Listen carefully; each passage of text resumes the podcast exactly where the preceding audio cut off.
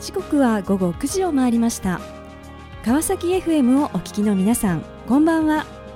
パーソナリティの森さやかです。新年明けましておめでとうございます。今年も何卒よろしくお願いいたします。さて本日第14回目となります森さやかの Life is the Journey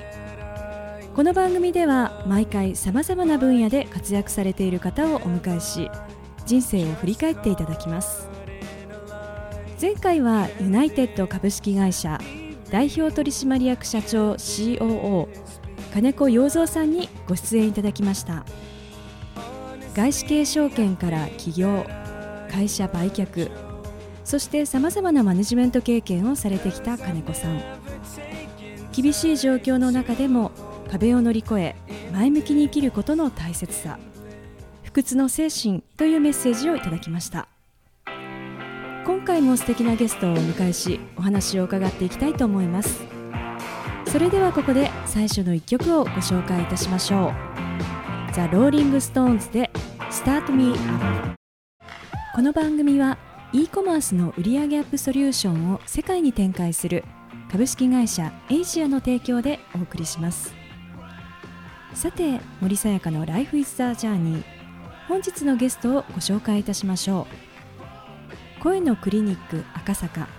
駒沢耳鼻咽喉科の院長駒沢大吾さんです。駒沢先生よろしくお願いいたします。よろしくお願いいたします。え駒沢先生は、はい、声の診療をご専門と、まあ、されてい。らっしゃいますけれども、はい、実はあの先生は、はい、あの医師のほかにも、えー、まあ、歌手そしてまあ、歌手なんていうもんでもないですけどね まあ歌っているだけで、はい、そしてなんと、うん、あのこの番組と同じく、はい。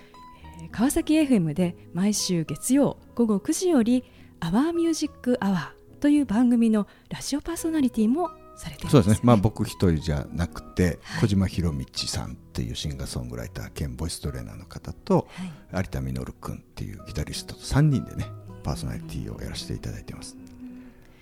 これはもうかなりこう専門的なこう声ですとかそのトレーニングに関してのお話そういうわけではないんですけどね。音楽よもやま話をするっていう趣旨で始まったんですけど、はい。はい、あのどうしてもあの僕のキャラがあまりにも濃いためか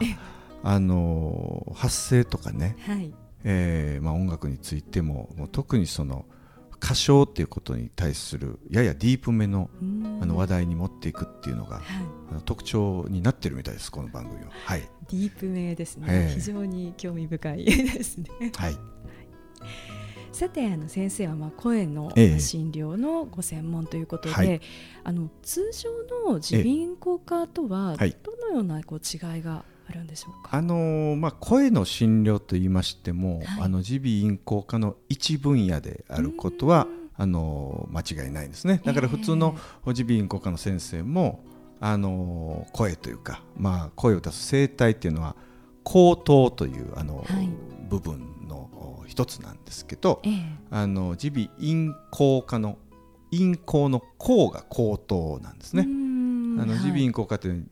まあ、耳鼻喉とまとめられますけど、はい、あの咽頭っていうのと口頭っていうのが一応喉で、えーはい、えー、咽頭っていうのは基本的には食べ物が触れて通過する空間。で、はい、口頭っていうのは空気しか通らないあの空間なんですね。で口頭の中にあの声を出す元になる声帯という器官がありまして、はい、まあ、主には、えー、声帯の、はい、診療それから、えー、声特にその歌声っていう点では、はい、えー、響きとか言葉を作る部分が大切になってきますから、はい、それは声帯より上の舌でありますとか、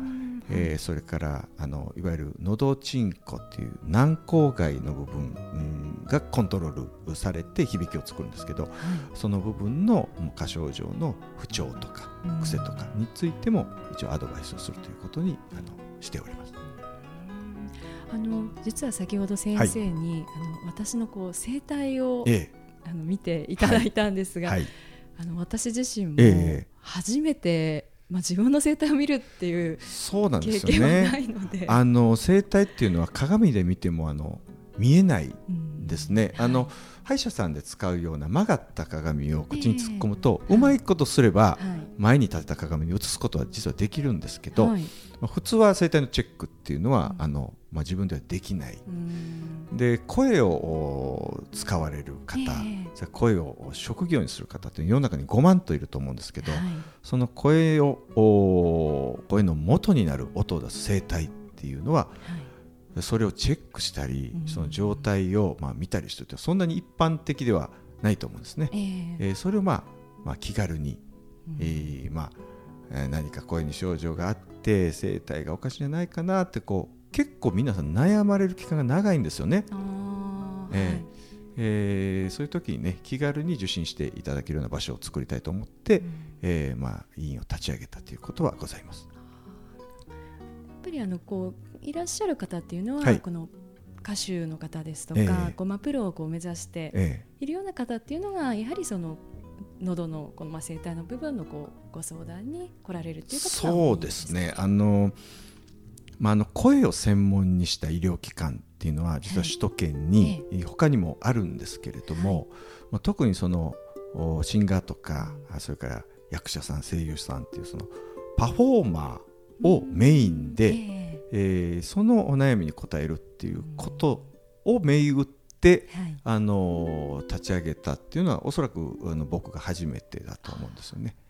えー、そういう意味ではあのまあ、最初からそこにターゲットを絞ってますから、患者さんのほとんどがそのパフォーマーとパフォーマーを目指される方という状況にはなってます。そんなこう専門で今ご活躍されている駒澤先生ですけれども、はい、実は松田先生最初その大学時代というのは、はいえ。ー、あの修験道などのそれはまたなんかディープなところがきますね、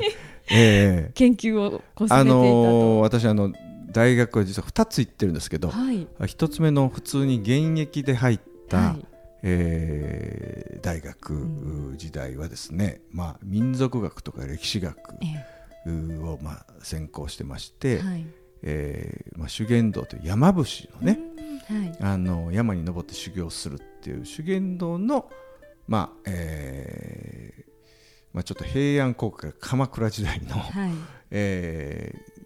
ー、霊場について、はい、えー、実はあの一つ目の大学では卒業論文を書きました。えー。戸隠とかもあります？戸隠はね実は僕の射程に入ってなくて、はい、実はあの僕近畿地方の,、あの出身なので、えー、あの奈良とか京都の近郊に、はい、あの割と低めのね、はい、あの霊山があるんですね、はい。えー、その位置づけについてあの、うん、書いたんですね、まあ、こんな話をするのは非常に久しぶりですけど、はい、でそこからまあ、卒業されて、まあ、最初のこうキャリアをスタートされると思うんですが、その最初のキャリアというのが、なんと国語の教師。あのーまあなんとなく僕は実は両親が、はい、あの教育職でして、えーえー、なんとなく自分が教える仕事に就くような感じで育ってたので。でまあ、あの結構大学時代遊びすぎまして、はい、まともな教員採用試験は落ちましたので、えー、それで、まあ、あの塾講師をするかなということで、はい、まあ、国語が実は一番得意だったんですよ。あそうなんですね、えーえー、それでまあ基本的には国語の,、あの塾講師で、はい。えーまあ、奈良県の、まあ、西部のですね、はい。えー、とある進学塾で、まあ、年間中学3年生メインだったんですけど200人ぐらい、えー、教えてたっていう時代があのございます。200人ですか、はい。さあ後半も引き続きお話を伺っていきたいと思いますがその前にここで1曲。駒澤先生のリクエストソング。心に残る一曲をお届けしましょう。それでは駒澤先生曲紹介をお願いいたします、えー、それでは僕からの一曲ですが、えー、サム・ディーズというソウルシンガーがいます。非常にいい曲を書く人なんですけど、えー、その最強の一曲「Just Out of My Reach」さあ後半も引き続き声のクリニック赤坂駒澤耳鼻咽喉科の院長駒澤大吾先生にお話を伺っていきたいと思います、えー、さて駒澤先生、はい、えー、Just Out of My Reach、えー、えー、この曲を選んでただいたのはこれはどのような思い出が？これは実はそのこれ歌ってるサム・ディーズっていうソウルシンガー、まあ、コンポーザー作曲家でもあるんですけどすごくいい曲たくさん書くんですけど、えー、っと僕が一番その人生に迷ってた時期にあのよく聴いたあの曲っていうのがあるんですよね。で当時、えーまあ、僕がこの曲出会ったのはおそらく20代後半だったと思うんですけども、はい、えー、僕はその国語の塾講師をしながら、えー、実はその歌で、はい、あの身を立てようかなと思ってた時期がありまして、中でもそのブラックミュージックですね。ソウルだとかファンクだとかっていうのに、はい、非常にこうあのー、憧れと言いますかね。あの心惹かれるものがあって、えー、まああのー、まあ、黒人というかアフリカンアメリカンの方のですね、はい、特に70年代のはい、あの曲を、まあ、たくさん聴いて日々涙を流し、みたいな時代があったんですよね。うん、でえー、それがまあ高まりすぎてあの京都にいらっしゃった渡辺大之進っていうね、はい、えー、ソウルシンガーにあの弟子入りして、え？えー、付き人までやってましてね、はい、まあ、それをしながらまあ歌の修行をして、はい、えー、高校の実行師をするっていう。まああの旗から見れば何をやってんだみたいな、あの時代だったんですよね。まあ、その中でまあ出会った一曲で「はい。まあ、Just Out My Reach」まあ、女性が自分の手から離れていくっていう曲なんですけど、はい、非常にこうなんて硬派な悲痛な感じが漂ってきましてね、えー、えー、これを聞いてると、うん、何かこうあの自分の人生がこれからどうなっていくのかっていうことをね、えー、何か自分の手からあの大事なものが全部このままやっていったら離れていってしまうんじゃないかっていう。この悲しい予測のもとに、えー、あのただ呆然とするみたいな、あのそういう考えを持って聴いてた曲ですかね。えー、このやっぱり人生の中で、まあ、一番こう迷って迷ってた時期ですね。うん、これはつまりその音楽のこう、まあ、プロとしてその道をこう進むべきかどうか、えー、そうですね、そこまででも自分としてはあの踏み切れないで、えー、なんとなくあの中学生に国語も教えているみたいなね、えーはい、あのまあ、国語教師も楽しかったですけど、えー、えー、なんかね、うん、筋道が定まらないあの20代後半だったような気がしてますね。そしてそこから、はい、こう今のこの、うん、まあ、医学の道というところに、はい、まあ、入られるわけですけれども、えーこの医学の道に入るこうきこれはですねあの実は30歳になったっていう、はい、あの大きなあのなんていうか自分の中でね、はい、あの節目があって、うん、30にもなって自分のまあ生涯やるべき道が見つからないでブラブラしてるのはいかがなものかみたいなことがす,、あのすごくあの思っちゃったんですよね。それで、はい、まあ、音楽も塾講師も全部やめてみようと、はい、一度、はい。えー、それでズバッとやめたんですよね。それでしばらくこう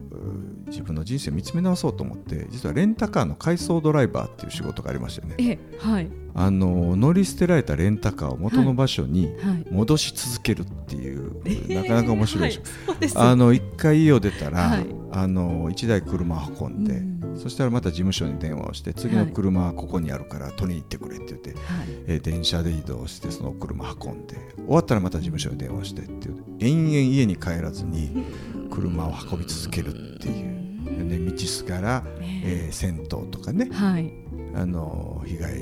り温泉とかに入って、はい、体を洗って、それから朝方には運んでる車の中で寝てみたいな、これを半年ぐらいやったんですよ。あそうなんですね。でそれやってる中でやっぱり、まあ、それやってるとね非常にですねなんかあの世の中の底辺をさまよってるような気分になってくるんですね。ねこれではいかんと。でさすがにやっぱりこうこれを打開するのはやっぱり何かやっぱり身を立てる資格を持った方がいいなと思ったんですね、それ強く思ったんですね。はい。それはその一緒に働いてるドライバー仲間たちに出会うたびにね、まあ、この人たちこの先どうなるんかなみたいな自分も含めてみたいなことを思って、まあ、これを打開するにはやっぱり資格だっていう資格を取ろうって思ったんです。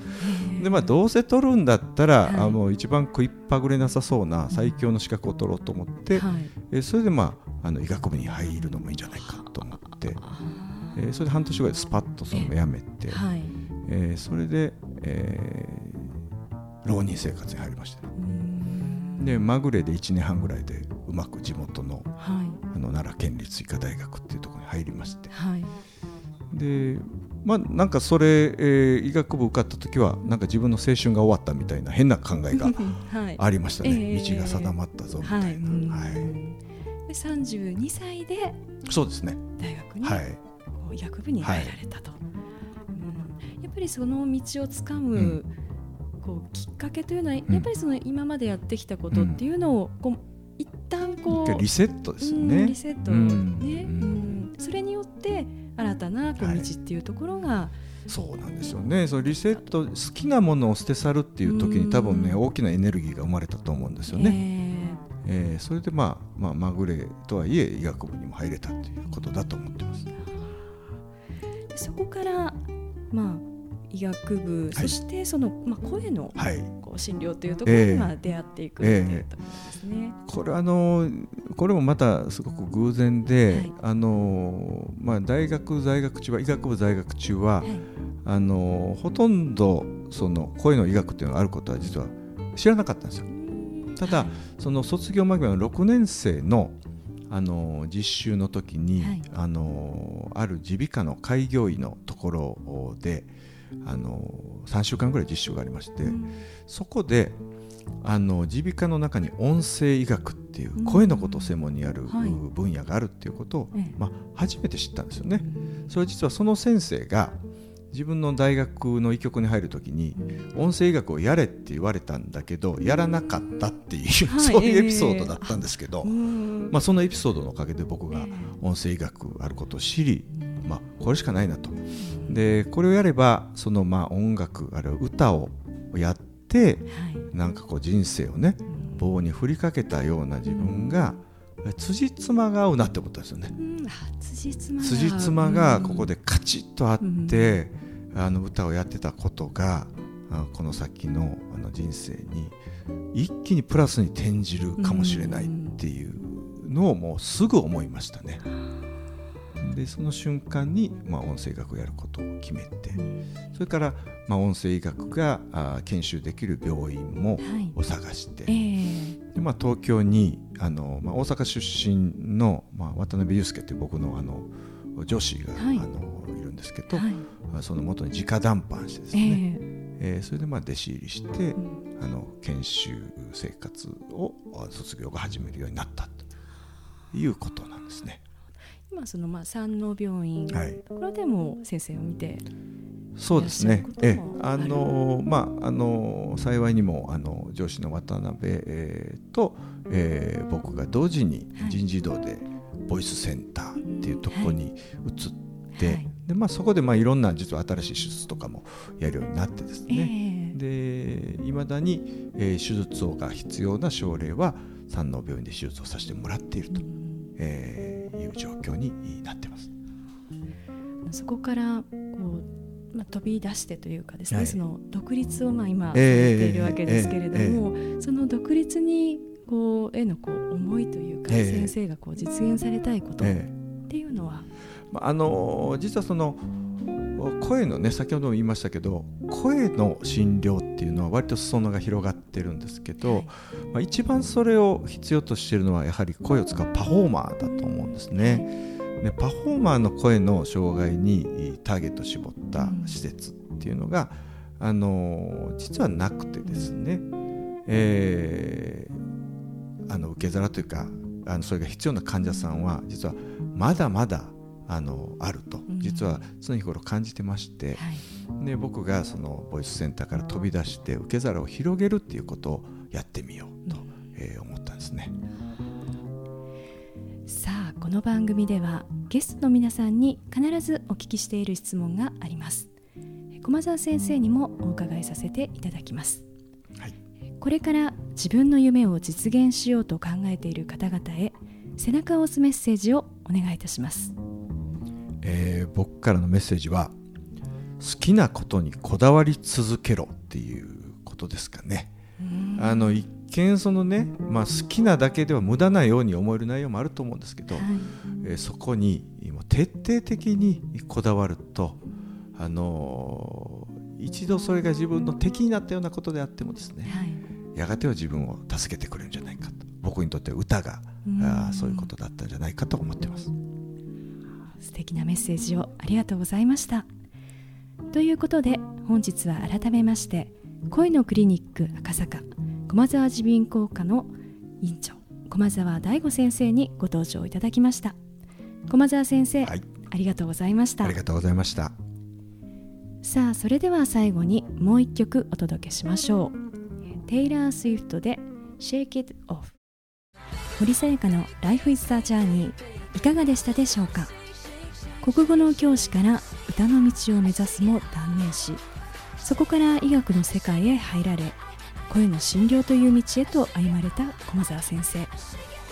もがいて回り道をしながらもたどってきた道を生かして新たな扉を開く。そこには好きなことに徹底的にこだわり続ける。その大切さを教えていただきました。次回はどんな素敵なゲストの方が来てくださるでしょうか。来週もまたこの時間にお会いしましょう今日も一日お疲れ様でした。おやすみなさい。